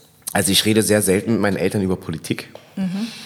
Und ähm, ich weiß auf jeden Fall nur, dass ähm, mein Vater auch, ähm, naja, er sagt halt auch so, wir, wir sind hier in Deutschland und hier gibt es halt Regeln. Mhm. So, du musst halt ein bisschen was tun, um halt ja auch hier aufgenommen und ähm, ähm, ähm, ähm, ernst genommen zu werden. Mhm. So, weißt du? Es gibt immer Menschen, die sagen, die mögen dich nicht aufgrund deines Aussehens oder, oder, oder äh, so und so. Aber trotzdem bist du selber dafür verantwortlich, wie du, wie du aufwachsen möchtest. Mhm. So. Nur weil wir jetzt irgendwie in Neukölln damals eine Einzimmerwohnung hatten und zu viert dort gelebt haben, heißt das nicht, dass es dein Leben lang so bleiben wird. Ja. Nur weil wir halt aus Vietnam oder aus Laos herkamen, ja. heißt das nicht, dass man uns nicht die Chance bietet, irgendwann auch eine größere Wohnung äh, zu schaffen. Oder dass, dass ich als, als Vietnamese, als, als Flüchtling quasi äh, keinen anderen Job äh, ähm, äh, aus, ausüben darf außer das, was man denkt, was ich mache. Ja. So, mein Vater hatte den großen Traum gehabt, er wollte sein eigenes Lokal eröffnen und hat damit den Jahren geschafft. Mhm. Verstehst du? Mhm. Also mhm. ähm, deswegen sind ja unsere Eltern so von wegen so, ja, wir kommen hier nach Deutschland, sprechen kein Wort Deutsch, du bist hier geboren mhm. und du kriegst die achte Klasse nicht hin. Ja. Du bist wirklich dumm, Junge. Ja, ich bin in der achten Klasse sitzen geblieben, was ich mir ja. anhören musste. Ja, ja klar, natürlich. Verwöhnt, faul, nicht lernen. Und die hatten ja irgendwo auch recht. Ja, genau. Ne? Meine Mutter kam ja nach Deutschland und die war, kam direkt in die achte Klasse, ohne Deutschkenntnisse. Mhm. und hat eine Ausbildung, äh, eine Ausbildung zur ähm, Arzthelferin bei, bei einer Augenpraxis So jung war sie, als sie geschafft. herkam? Sie, sie war sehr jung, ja. Ach, krass. Meine jüngste Tante, die jüngste Schwester meiner Ja. Mutter, war zwölf, als sie nach Deutschland kam. Ach, krass. Ja. Ja. Und meine, mein Vater und meine Mutter haben sich, glaube ich, die sind, glaube ich, hatten sich kennengelernt, als da war Mama, lass mich nicht lügen, 17 oder so. Ähm, meine sehr gern gestellte Frage vor allen Dingen, ähm, dieses, diese, dieses, wir haben für dich ein besseres Leben ermöglicht. Also mich hat das als Kind manchmal belastet, weil man immer so das Gefühl hat, man muss jetzt alles gut machen, weil deine Eltern haben ja für dich jetzt dieses ne, Risiko eingegangen, sind eingegangen, deine Eltern sind geflüchtet, meine Eltern sind ganz normal hierher gekommen, aber trotzdem haben sie alles zurückgelassen und in eine ungewisse Zukunft gestartet, weil sie wollten, dass es ihrem Kind besser geht, Ja. was sie irgendwann bekommen werden. Und dieses, diese Last auf den Schultern, das hat mich manchmal echt erdrückt. Ja, Hattest ich, du das auch? Ich, ich weiß, was du meinst. Ähm, natürlich war dann immer das Argument meines Vaters, ne? du hast hier ein besseres Leben, als ich damals als Kind hatte. Genau. Ich musste schon sehr früh anfangen, auf der Straße zu arbeiten. Genau. Wir waren 6000 Geschwister. ja. Ich habe jeden Tag nur eine Schale Reis bekommen. Ja. Du, du, du isst hier dreimal am Tag warm. Ja, ja, Ne? ja, ja, genau. So, genau. das, war, das war halt für, meine, für meinen Vater einfacher, Mhm. als vielleicht anderweitig mich pädagogisch zu erziehen. Ne? Sei froh, dass, sei froh. Ja, du ja. meckerst darüber. Und, aber das hatte ich auch irgendwo ähm, auf dem Boden behalten. Mhm. Äh, weil im Nachhinein, wenn ich so drüber nachdenke, du wolltest als Kind Dinge haben, die andere Kinder hatten, aber ich brauche mich eigentlich gar nicht darüber beschweren, dass ich keinen Gameboy hatte oder eine Playstation. Mhm. Dass meine Eltern mir sowas nicht gekauft haben, war eigentlich jetzt im Nachhinein völlig irrelevant, weil, Digga, es gibt Wichtigeres, Alter. Ja. Meine Eltern ähm, haben mir das äh, nicht, nicht so krass äh, unter die Nase gerieben, von wegen so, äh, wir hatten damals nichts zu essen und so. Mhm. Immer nur, wenn die Bock hatten, wenn ich Scheiße gebaut habe, so dann sei froh. Ja. So, ne? Ja. Ähm, und bei meine, bei, aber ich habe das als Kind nicht so gecheckt, aber mit den Jahren habe ich es gemerkt. Meine Mutter hat halt immer zum Abendbrot äh, das aufgegessen, was ich in der Schule nicht aufgegessen habe, weil meine Mutter das Essen nicht weggeschmissen hat. Genau, ja. Meine Mutter hat auch immer äh, äh, ähm, ähm, Brot, welches schon längst verhärtet war, Mhm. immer wieder aufgebacken, was andere Menschen weggeschmissen hätten. Stimmt, Und dann genau. haben wir das äh, bekommen und wenn ich es nicht gegessen habe, hat meine Mutter das zum Abend gegessen und meine Schwester und ich uns halt warmes Essen Ja. gönnen durften. Ja. So, Ja. ne? Aber so war das und meine Mutter ist heute immer noch so. So kocht vor, friert es ein. Ich sage, oh, äh, hast du Hunger? Ja, ja, ich gehe gleich auch draußen essen. Ich habe noch Gulasch. Ja. Ja, ich wollte aber draußen was essen gehen. Ich habe Gulasch. Machst dir einfach warm, ja, und dann kannst du Gulasch essen. Brauchst noch Reis? Gibt sie dir auch immer Essen? Genau. mit, Ne? Meine Mutter bis heute. Immer noch. Immer heimlich, manchmal stellt sie mir was vor die Tür. Siehst du? Also sie denkt aber, ich verhungert. Aber Genau. weißt du, ich bin eine erwachsene Frau mit zwei Kindern. Richtig. Nein, meine Mutter bringt mir immer noch Essen. Ja. Es ist irgendwie so tief in dir ja, drin. na, ne? meine Mutter wohnt ja bei mir äh, im Haus im Erdgeschoss. Ah. Ich bin im dritten. Ach so. Und meine Mutter hat Schlüssel zu meiner Wohnung. Ach so. Wie ist denn das für deine Freundin eigentlich? Also die ist ja deutsch. Mhm. Ist, das, ist das für sie schwierig? Also dieses Verhältnis, dass deine Mutter einen Schlüssel hat und einfach reinkommt, das, das ist ja bei den Deutschen, das würden die ja nicht so praktizieren. Das ist ja schon wichtig, das ist meine Wohnung, mein Privatleben. Und die Vietnamesen, das Privatleben kennen die ja Mhm. Nee, nicht, ne? also Vietnamesen kennen Privatleben Nö, nicht. also die- Deswegen, was meinst du, was los war, wenn ich, äh, als ich ins Teenageralter kam und mir ein paar nackte Frauen angucken wollte am, am PC oder so? Ging nicht. Erstens habe ich mir das Zimmer mit meiner Schwester geteilt. Ja. Ja, und Älter oder jünger, deine Schwester? Jünger. Ah, okay. So. Und selbst, selbst, selbst wenn ich mal alleine war und ich dachte, ich, äh, hier wird nicht abgeschlossen. Wo sind wir denn hier? Ja, und dann platzt du einfach mal rein. Und Genau, so, es wird nicht geklopft vorher, ne? es wird nicht geklopft. Nee. So, da kann ich auch noch ein paar Geschichten erzählen, aber sollten wir den Podcast erstmal beenden, bevor ich diese Geschichte erzähle, äh, wo sie mich teilweise erwischt haben, ey, sag ich dir, oh mein Gott, geprägt hat mich das. Ja, ähm, ähm, ja aber bei den Deutschen ist es so, äh, von wegen, äh, auch der Ton ist anders, ne? Da Ja. kannst du auch mal da sagen, teilweise, da würden, das würden wir uns niemals trauen, so mit unseren Eltern zu reden. Mama, geh raus, ich hasse dich. Genau. Das ist mein Zimmer. Du dumme Kuh. Du dumme Kuh. Maul jetzt. Genau. Halt die Gusche, Mama. Genau. Okay, mein Schatz, ne? wenn du Hunger hast, kommst du einfach raus. Halt die Fresse jetzt! Ey, red mal so mit, dein, mit deinen vietnamesischen Eltern. Boah. Ich hab keinen Hunger. Đói bụng hả? Tao hả? Sáng sớm 8 giờ sáng tao ngồi đây tao. Mày ra đây! Ruhig xuống. Genau. Du jetzt schon Schläge, Alter, für diese Art und Weise? Niemals hätten wir so geredet. Niemals. Ne? niemals. Und das, das waren auch diese Kulturunterschiede. Äh, Ja. Ey, heftig. Aber weil, genau, aber wie ist denn das für deine Freundin, wenn deine Mutter so Essen vorbeibringt und einfach so reinkommt. Nee, ist gar nicht, ist gar nicht schlimm. Also meine Freundin kommt zwar ursprünglich aus Dresden, ist auch in Dresden groß geworden und hatte aber tatsächlich auch für, äh, eine, eine, für, eine, für eine Deutsche ähm, sehr multikulturelles Umfeld. Ne? Sie ist auch sehr bunt aufgewachsen. So würde man von Dresden jetzt erstmal nicht glauben. Nee, ne? das stimmt. Die Da habe ich echt krasse Sachen erlebt in Dresden. Echt, ja? Nie in Leipzig, aber immer in Dresden. Wirklich? Also wirklich, äh, also rechte Sprüche ohne Ende. in den also, 90ern oder auch jetzt vor kurzem noch? Nee, jetzt auch, Ja? äh, ja also ich in den 90ern, vor allen Dingen, weil ich mit meiner Schulklasse da war, aber das war kurz nach, der, ähm, nach dem Mauerfall, das war noch eine andere Zeit, aber immer wenn ich da mal drehe oder so, ich fühle mich nicht wirklich wohl. Ja? Also es ist immer irgendwie prägt, hat mich das geprägt. wie Krass, ich da, krass. Ähm, Aber guck mal, kannst du mal sehen, wie es anderen Menschen teilweise geht. Ja, es reicht total. eine Situation mit Ja, Fremden hast, Alter, total. und du, du hast dann so eine, so, du gehst mit diesem Blick schon von wegen, oh mein Genau. Gott, ich habe heute keinen Bock wieder auf Sprüche. Genau. Und jetzt stell dir mal vor, die Menschen, die jeden Tag, Alter, Wahnsinn. irgendwo Das- aufwachsen und das jeden ist Tag von der krass. Nachbarschaft irgend- irgendeinen dummen Spruch bekommen. Genau. Aufgrund des Aussehens, aufgrund der Richtig. Herkunft. Genau. So, und das geht gar nicht. Nee. Ne? Also,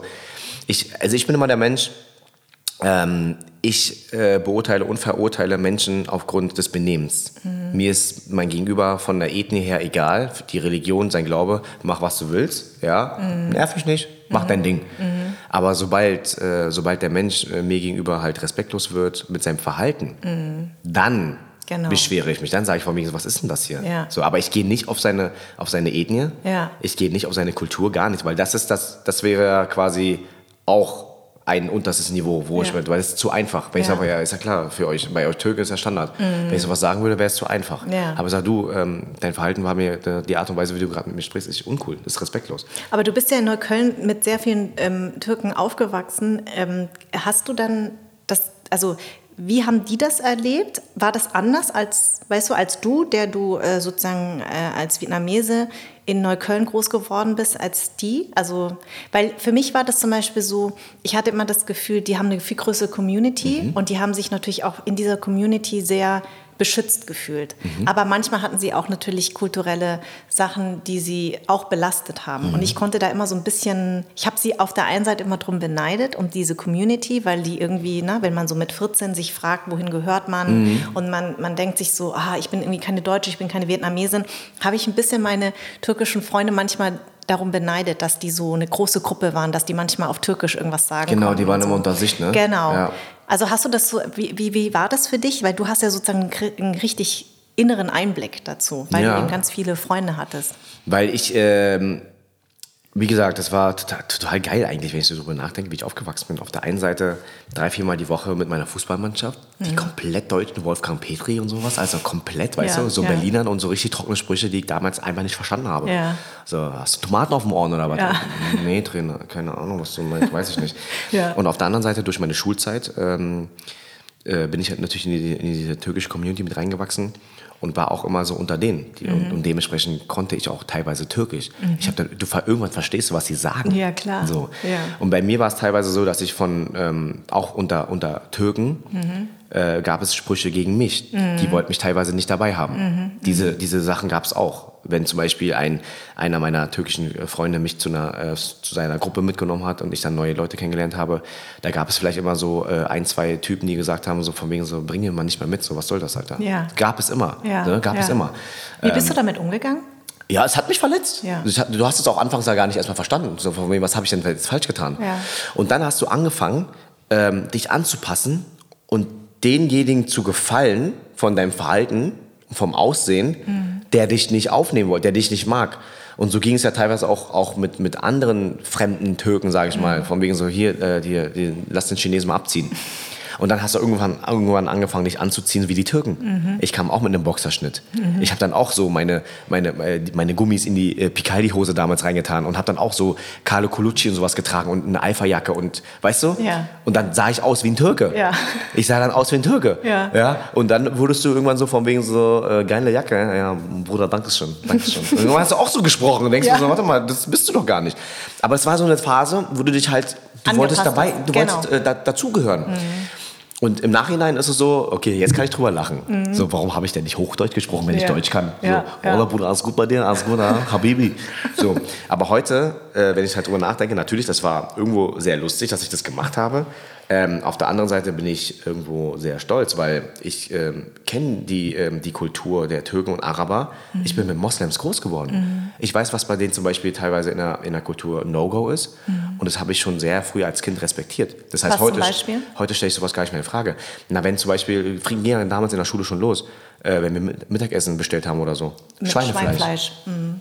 So, du hast es früh kennengelernt, nee, äh, wir dürfen kein Schweinefleisch essen. Fertig. Keine Diskussion. Fertig. Verstehen die Vietnamesen übrigens gar nicht, ne? Nee, genau, von wegen so, Kein Schwein, warum? Schwein lecker. Warum nicht? Ja, du bist wirklich dumm. Schweinefleisch lecker. Gebacken, gebraten, lecker. Sassiul? Du, kenn, du kennst Sassiul? Nein, du, ja, okay. Du Motlem, du nicht Schweinefleisch. Okay, dann mehr für mich. Ja, ähm, und, und so hat sich das dann äh, so äh, eingebaut. Genauso wie mit dem, mit dem Beten, mit, dem, mit, dem, mit dem Ramadan, mit dem Fasten. Als Kind schon mitgemacht mit den Leuten. So, ich habe es immer nie äh, verstanden. Also, was heißt nicht verstanden, sondern ähm, ich hab's Nicht hinterfragt Genau, hinterfragt äh, Semi, Kemal und Hakan fasten jetzt einen Monat. Es ist so. So. Und da gab es auch immer so von wegen so, willst du ein Stück essen? Ja, ist gemein, ne? Tuti Wallah ist haram, ja, was machst du da, ja? Wir fasten doch so. Ist doch eh Schwein, Digga, war doch nur Spaß. So. ja, und diese Scherze gingen ja damals schon los, deswegen, deswegen ähm, die Leute, die mich kennen, würden glauben, ich bin voll, voll der äh, äh, Türkenhasser oder so, weil ich halt äh, hier und da auch mal Sprüche gegen Türken und Araber mache Ja, in meinem Programm. ja, ja. Aber dabei weiß kaum einer, dass ich mit Türken groß geworden bin. Ich bin mit Moslems groß geworden. Ich kenne die Kultur. Ich weiß, wie die sich, ähm, äh, äh, am- am- wie sie sich äh, benehmen, artikulieren. Und bei, bei den Türken war es halt ähnlich wie bei uns in der vietnamesischen Kultur. Die Eltern waren hier. Du hast immer so, Ja. Tamam Abi, okay, Baba, ja, okay, Anne. So Ja. respektvoll. Und das war so sehr ähnlich zu meiner Kultur. Bei den Ja. Deutschen war so, Digga, lass mal feiern gehen, lass mal Alkohol trinken. Ähm, wir sind 15. Ist doch egal, scheiß drauf. Was sagen deine Eltern? So, scheiß auf meine Eltern. Das war so, Party und so gemacht habe ich immer mit den Deutschen. Ja. Ne? Ja. Ähm, übernachten konnte ich immer bei den Deutschen. Bei den Türken waren immer andere Sachen. Mhm. Ja. Die waren dann immer so, okay, das machst du mit den Türken, das machst du mit den Deutschen. Und irgendwann gab es dann natürlich auch Türken wie bei uns in der vietnamesischen Kultur wie du und ich, Mhm. die sehr integriert waren, sehr deutsch. Meine türkischen Freunde heute, alles eingedeutschte Türken. Mhm. Die denken genauso wie ich, ne, haben ihre, können ihre Sprache sprechen, Ja. gehen ihrer Kultur nach, so, so wie ich, Mhm. spreche Vietnamesisch. Bei meinen Eltern gehe ich der Kultur nach. Fertig. Mhm. Aber wir sind deutsch. Wir, wir sind froh, dass wir hier in Deutschland groß geworden sind. Hattest du jemals eine Identitätskrise? Inwiefern? Also, dass du gesagt hast, äh, ach, irgendwie bin ich nirgendwo akzeptiert. Also das Wort Akzeptanz sozusagen. Hat das irgendwann, hattest du damit wirklich ein Problem oder hast du eigentlich dir immer irgendwie deine, deine Ich, ähm, Identität? Ich habe ja erst vor, vor einigen Jahren erst drüber nachgedacht, dass ich ja eigentlich voll deutsch bin. Ich habe das ja nie in Frage gestellt. Ich hab, bin einfach ich und habe so danach gelebt. So. Aber jetzt im Nachhinein, wenn man mich fragt, wofür, wo fühlst du dich mehr hingezogen, dann sage ich, ähm, mein, mein Verhalten, meine Art und Weise, meine Mentalität ist sehr deutsch. Ich fühle mich deutsch. Wenn jemand mich fragt, woher kommst du, ich bin Deutscher. So, und wenn man halt genauer fragt, sage ich ja, meine Eltern kommen aus Vietnam. So, ich bin äh, aber sehr deutsch. Magst du diese Frage? Woher kommst du? Ähm, also ich, ich ähm, habe mittlerweile nicht mehr, ich denke nicht mehr drüber nach, dass die Leute vielleicht hinterfragen könnten, ähm, warum ich der Meinung bin, ich bin Deutscher. In, in deren Augen bin ich kein Deutscher, aber mit solchen Menschen gebe ich mich gar nicht ab. So Menschen in meinem Umfeld stellen nicht in Frage, warum ich sage, ich bin Deutscher. Wir reden ja nicht mal darüber, ob du Deutscher oder Vietnamese bist. Dicker, du bist hier, wir, wir respektieren uns und fertig ist. Ja. So, Respekt. Es geht einfach um Respekt, um nichts anderes. Egal, was du machst, ob du jetzt am Tag sechsmal betest, ob du ähm, kein Schwein bist, ob du Vegetarier bist. So, Digga, quatsch mich nicht voll, mach dein Ding einfach. Ja. Es ist okay, wir sind cool miteinander. Ja. Ich muss, du musst mir nicht, nicht zwingen, auch mal äh, äh, vegan oder vegetarisch zu werden. Du musst auch nicht mal zu mir sagen, ähm, äh, bete doch auch mal sechsmal am Tag oder faste doch mal. So. Jeder respektiert meins, ich respektiere seins. Und das ist fertig. Das Ja. ist gut. Deswegen sehr froh darüber, dass diese Diskussion sehr selten bis gar nicht vorkommt. Ich glaube, das hat äh, natürlich auch etwas damit zu tun, dass du einfach wirklich in Berlin groß geworden bist, hier geboren und auch. groß geworden bist. Also, weil in so Kleinstädten, so wie ich damals, ist das äh, in einem sehr weißen Umfeld, weiß sozialisiert. Kommt diese Frage ständig. Mhm. Und, das, und, deswegen äh, ist es für mich total interessant, weil ich habe ja mit ein paar Leuten aus Hamburg gesprochen, die auch in Hamburg geboren sind, die haben das auch nicht. Die sind so wie du, die sind sehr selbstbewusst aufgewachsen, eben auch mit vielen Kulturen. Mhm. Und die haben auch gesagt, ich habe mit dieser Frage, ich beschäftige mich damit mhm. gar nicht. Genau. Und ich glaube, das ist so ein bisschen auch der Unterschied. Ne? Mhm. Wenn ich dich frage, ähm, ob es für dich einen Unterschied zwischen Zuhause und Heimat gibt, was ist deine Antwort? Für mich ist tatsächlich ähm, Heimat Deutschland mhm. und zu Hause ist Berlin. Mhm. Ich bin richtiger stolzer Berliner, wirklich. Also ich, ich merke das äh, immer wieder, wenn ich aus einer anderen Stadt, gerade von Tour, zurückkomme nach Berlin. Ich warte nur, bis der erste Berliner mich anschnauzt. Einfach so. Und ich freue mich. Oh, geil, diese trockene Asozialität hier. Grüß dich, schön, dass ihr hier in Berlin bin. Ja, also ähm, ja, ich habe für mich, also ich sage das auch wirklich mit, mit breiter Brust und mit Stolz, ohne irgendwie Angst zu haben, wie Menschen reagieren könnten. Heimat ist Deutschland, mein Zuhause ist Berlin. Mhm. Punkt aus, ist so. Und sag mal, deine Schwester, ne? Ähm, wurden, wurde bei, äh, wurden bei euch Unterschiede gemacht zwischen dir und deiner Schwester? Ja auch sehr, manchmal auch sehr vietnamesisch. Naja, der Prinz, der Ach Junge. Ach so, so, so meinst du das? Ja, oder? Ähm, also, ich, also mir hat man erstmal die Schuld gegeben, dass meine Schwester nicht mehr so gut Vietnamesisch spricht. Ja. Weil wir erstens in derselben, äh, im selben Kindergarten waren und wir dort immer Deutsch gesprochen haben. Mhm. Und dann zu Hause im Kinderzimmer auch mal Deutsch gesprochen haben. Ja. Also habe ich die Schuld, du bist schuld, dass deine Schwester kein Vietnamesisch mehr kennt. Ich ja. sage, hä? Ihr hättet doch weiter mit ihr und mir Vietnamesisch sprechen können. Ja. So, also hört auf, mir die Schuld zu, äh, zu schieben. Zu schieben. Ähm, ich würde behaupten, ich würde behaupten, ähm, Grüße gehen raus, liebste Schwester, ich war immer das Lieblingskind. Ich würde behaupten, ich, nein, ich wurde, ich wurde, glaube ich, äh, nicht jetzt vor meiner Schwester jetzt irgendwie besser behandelt oder so, aber ich habe halt gemerkt, dass ähm, wenn meine Schwester missgebaut hatte, war das immer so, guck dir deinen Bruder an. Ah, okay. Ne? Mhm, mh. Und im Nachhinein denke ich mir so, du machst nicht das, was ich mache, weil ich war übertrieben ein Sorgenkind. Ich habe in meinem Teenageralter habe ich es ging ja irgendwann los, dass ich im Teenageralter mit einigen falschen Freunden sehr viel Scheiße gebaut hatte. Mhm. Ich habe sehr viel Scheiße gebaut. Also ich war auch der Meinung, dass man mit äh, mit 15 Gras verkaufen kann. dass man mit 15, wenn man Gras verkauft, dass man gut Geld verdient. So. Ich, ja. Du dummer Junge. Ja. So, wie kommst du darauf? Ja. Und wie kommst du auf die Idee, dass deine Eltern, die die Wohnung gemietet haben, dein Zimmer errichtet haben, die Möbel gekauft und gebaut haben, dass sie dein Gras nicht finden? Wie dumm bist du denn eigentlich? Wie naiv bist du denn? Null Privatsphäre. Null ne? Privatsphäre. Ey, und dann haben die wirklich, die, die Geschichte muss ich noch erzählen, weil da war ich so, oh, mein Vater ist eine geile Sau, der ist ja, cool. Meine Mutter hat mein Gras gefunden. Mhm. Wusste sie, was es ist? Sie wusste bestimmt, was es ist. Meine Mutter wüsste nicht, was es ist. Sie wusste, was es ist, mhm. ähm, weil das riecht ja auch sehr streng. Ja, das stimmt. Sie hat es in meinem Zimmer gefunden, in so einer kleinen Schatulle, wo ich mir denke, so, wenn jemand reinguckt, dann zuerst da rein, du Vollidiot. Ja?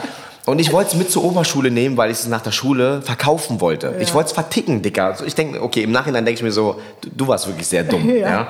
Und da bin, ich in, in ähm, da bin ich nach der Schule schnell nach Hause gerannt, wollte das Gras holen, um das zu verkaufen, weil jemand es kaufen wollte. Mhm. Und da war es weg. Mhm. Ich suche, ich gehe alle Schränke durch. Ich sag, wo ist es denn? Es war doch noch hier. Meine Mutter steht an der Türschwelle, holt das Päckchen raus und sagt, besuchst du das?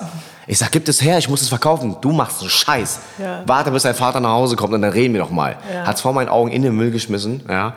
Und dann kam mein Vater nach Hause, ähm, hat mitbekommen, wie meine Mutter mich noch angeschissen hatte. Mhm. Und dann hat er gefragt, was ist denn hier los? Und dann hat meine Mutter halt äh, erklärt von wegen, ja, dein Sohn verkauft Drogen. Mhm. Mein Sohn verkauft was?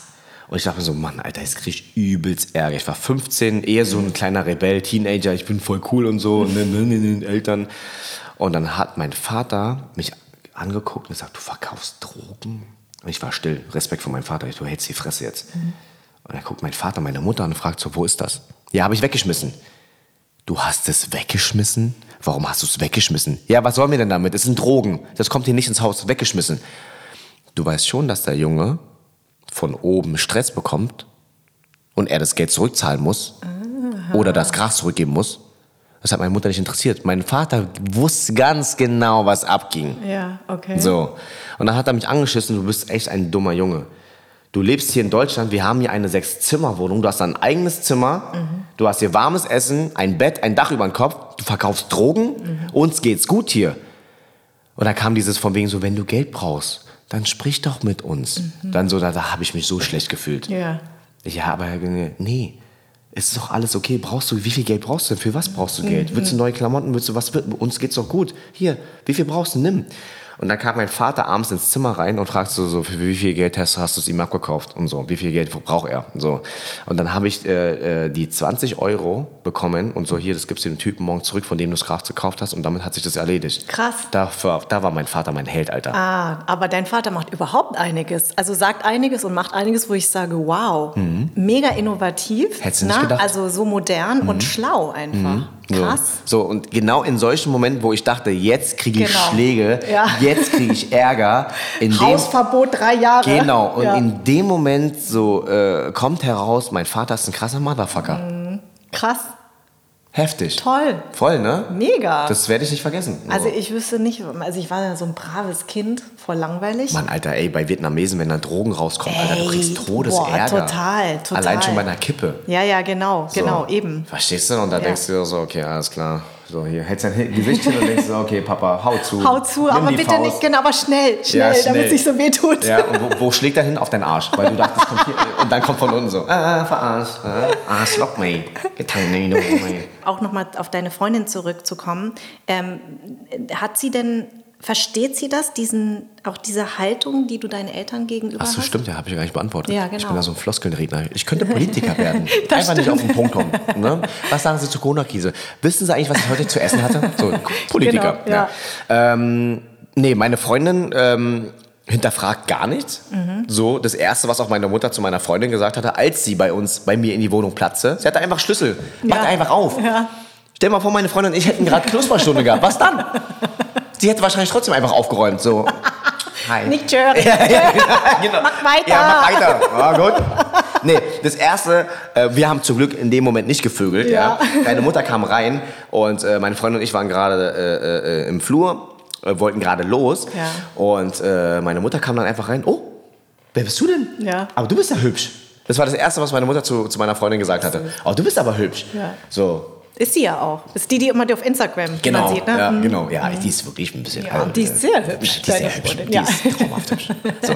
Nee, und äh, äh, ähm, was, was äh, ähm, meine Mutter zu ihr gesagt hatte, war von wegen so, du bist sehr hübsch. Das Zweite, was meine Mutter sagte, war, was willst du mit ihm? das ist so typisch vietnamesisch. Ach, das stimmt. Ey, du bist so hübsch. Was willst du mit ihm? Der ist voll dumm. Das sind meine Eltern. War auch damals schon so, wenn ich Mädels mal irgendwie nach Hause zum Essen eingeladen hatte oder so. Von mir, oh, du bist wirklich hübsch. Der Junge wirklich dumm. Warum du mit ihm? Wirklich. Das ist ja kein Scheiß, kein Scherz oder so, ne? Ja, Bauer, wie ein Kuh, der ist wirklich dumm. Ja, so. Das aber, darüber lacht man heute. So. Also sie kann damit gut. Voll, meine Eltern äh, kommen mit meiner Freundin sehr gut klar. Ich komme auch mit ihren Eltern sehr gut klar. Und es war wirklich, wirklich immer schon so ein Kindheitstraum, eine deutsche Familie irgendwann zu heiraten. Ehrlich? Weil ich so deutsch bin, Alter. Und ich kann, ich kann mit ihren Eltern auch teilweise über alles reden. Wir, wir telefonieren ja auch einfach so. Und die Eltern leben ja noch in Dresden. Ja, und ich, ich äh, habe teilweise jetzt meine zukünftigen Schwiegereltern, wenn es so weitergeht, für die ich jetzt, äh, also die ich um Rat bitten kann, wo meine Eltern hinter, äh, überfragt wären. Ja. Geil, alter deutsche Schwiegereltern, Hammer. ne? Und, und äh, äh, die merken ja selber auch, dass ich, ähm, wenn ich mit denen bin, unterwegs bin, wenn wir zusammen äh, ausgehen, essen gehen oder zu Hause gegessen, gegessen und gekocht wird, so die merken einfach selber, dass sie mir nicht irgendwie extra irgendwas anders machen müssen oder hinterfragen müssen, ob ich das esse oder nicht. Nee, ich bin einfach da. Und das, was auf den Tisch kommt, wird gegessen und es passt alles. Hammer. Ich liebe diese Beziehung zu den, äh, zu den Eltern meiner Freundin. Ne? Und ich liebe auch die äh, Beziehung zwischen meiner Freundin und ähm, meinen Eltern. Mein Vater, als wir das allererste Mal gemeinsam bei meinem Vater essen waren und ähm, mein Vater macht ja immer mein Lieblingsessen, sehr laotisch. Ne? Ähm, äh, selbstgemachte ähm, Chicken Wings. So, äh, äh, und äh, hier Papayasalat. Ne? Und, ähm, und, und Lab. Das kommt aus dem thailändisch-laotischen. Das ist dieses. Äh, so- Alab ist mit dem Rindfleisch. zum Beispiel, genau. Ja, Ding- und ja. ich, oh, ich das liebe so das. lecker. Und Soy. Klebreis. Soy ist Klebreis, oh, ja. Oh, Lecker. lecker. Die Kombination, mein- das ist mein Lieblingsessen. Mein Okay. Vater macht das immer, ähm, wenn, ich, wenn ich halt zum Essen vorbeikomme und es Mhm. geplant wird, dann macht er das auch. Ich habe meine Freundin äh, zum, damals zum ersten Mal mitgenommen. Wir haben gemeinsam am Tisch gegessen. Und dann meinte mein Vater zu meiner Freundin, wenn du hat Hunger, du ruf mich an. Du komm vorbei.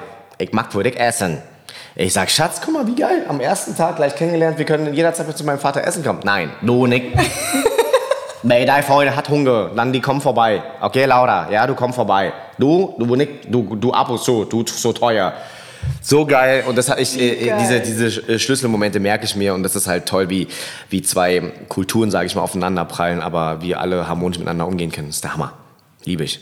Beste Schlusswort. Oder? Mehr kann man nicht sagen. Mehr kann man nicht dazu Vielen sagen. Dank. Ja, ich habe zu danken. Danke für die Einladung. Gammon. Gammon. Gammon, ja. musst du sagen. Okay, ey, hallo. Sweater, großer Sweater, bitte. Äh, Ja. Gammon, sagt er nur, ey, Ja. ich bin älter als du. Anderssein ist eine Produktion in Zusammenarbeit von Farn und Pracht Company. Idee und Konzept kommt von mir. Redaktion Anja Prinz und ich. On-Air Design Tro. Die Musik kommt von Perry von den Beethovens. Ton und Schnitt Philipp Zimmermann und Anja Prinz. Und mein Dank geht an Seat und an alle, die diesen Podcast unterstützen.